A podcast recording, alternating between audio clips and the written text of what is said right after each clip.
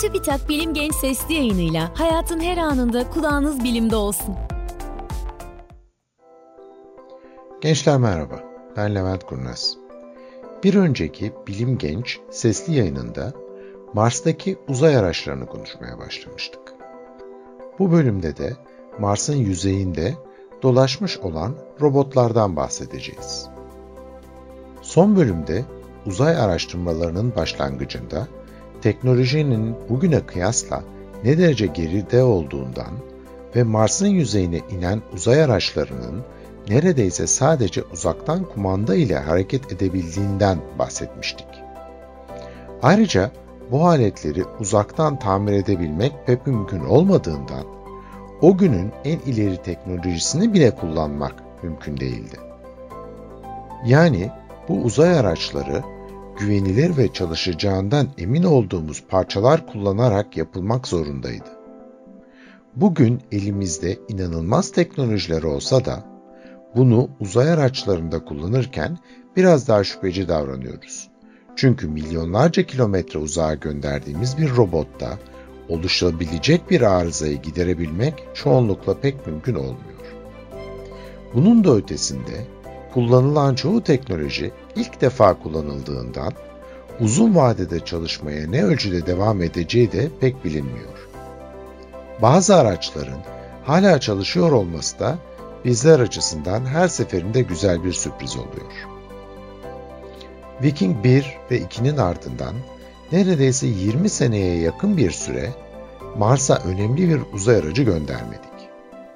Bunun teknolojik sebeplerinin yanında siyasi sebepleri de vardı.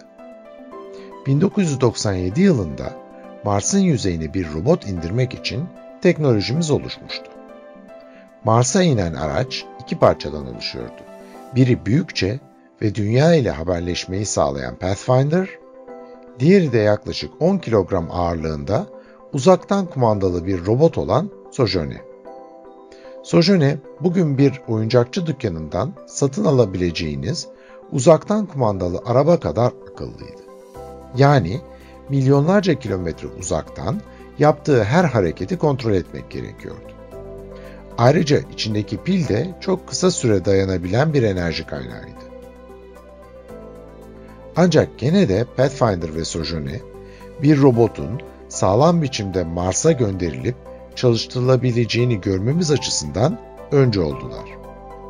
Bu iki uzay aracı da o zamandan bu yana Mars'ı konu alan bilim kurgu filmlerde bolca kullanıldı. 1997 ve 2004 yılları arasında özellikle robot teknolojisi hızla gelişti. Ayrıca bu robotların kendi başlarına karar verebilme yetenekleri de epey arttı. Ancak bunun ötesinde Pathfinder-Sojourner ikilisinin önemli bir eksikliğinin de giderilmesi mümkün oldu. Küçük robotun dünya ile haberleşmesini sağlamak için epey büyük ve ağır Pathfinder'da Mars'ın yüzeyine indirilmek zorunda kalmıştı. Oysa Mars'ın yörüngesine uzun süre çalışacak uydular sokup yerdeki robotun dünya ile haberleşmesini bu uydular vasıtasıyla sağlayacak olursak kocaman bir uzay aracını göndermemize pek gerek kalmıyordu. Ya da gönderdiğimiz kocaman uzay aracı çok daha fazla özelliğe sahip bir robot olacaktı. Bütün bunlar tamamlandıktan sonra 2004 yılında NASA bu şekilde iki robotu birden Mars'a yolladı. Spirit ve Opportunity Mars'ta iki değişik noktaya inerek çalışmalarına başladılar. Bu robotların planlanan çalışma süreleri yaklaşık 3 aydı. Yalnız güneş enerji sistemlerindeki gelişmeye paralel olarak geniş güneş panelleri olan bu iki araç çalışmak ve hareket etmek için güneş enerjisinden faydalanıyorlardı. Bu nedenle de Spirit 2010, Opportunity de 2018 yılına kadar çalışarak hareket etmeye devam ettiler. Sojourner neredeyse gittiği birkaç santimde bir dünyadan komut almak zorundaydı.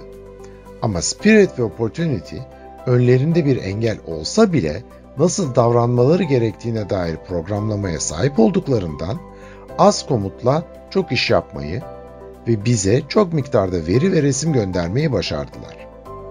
Sonunda Spirit bir yumuşak kum bölgesine saplandı ve oradan çıkması mümkün olmadı. Opportunity ise bir kum fırtınasının içinde kaldı ve muhtemelen güneş panelleri tozla kaplandığından çalışmak için yeterli enerjiyi toplayamadığından servis dışı kaldı. Mars'ta buz olduğunu oraya gönderdiğimiz ilk uzay araçlarından aldığımız görüntülerde belirlemiştik. Ancak bu buzun niteliği ve yaşam barındırmaya elverişli olup olmadığını incelemek için Mars'ın kutuplarına bir uzay aracı göndermek gerekiyordu. Spirit ve Opportunity Mars'ın yüzeyinde çalışıyorken NASA Mars'ın kutup bölgesine Phoenix uzay aracını yolladı. Bu araç robotlar gibi hareketli değildi ancak bunun yerine Phoenix'i epey büyük bir laboratuvar olarak düşünebiliriz. Suyun ya da su buzunun olduğu bir yerde hayatın da olabileceği düşünüldüğünden kimyasal ve biyolojik analizler yapabilecek kabiliyete sahipti. 5 ay boyunca çalışan bu araç indiği bölgedeki toprağı analiz etti ve o bölgede en azından 600 milyon yıldır sıvı su bulunmadığını gösterdi. Bunun yanında da buzun, su ve karbondioksit buzunun bir karışımı olduğunu da anlamış olduk. Bir sonraki sesli yayınımızda da Mars'ın yüzeyinde şu anda hareket eden küçük robotlardan ve bu robotların dış gezegenlerdeki geleceğinden söz etmek üzere, hoşçakalın. Bilim Genç Sesli yayınlarını SoundCloud, Spotify, Google ve Apple Podcast kanallarımızdan takip edebilirsiniz.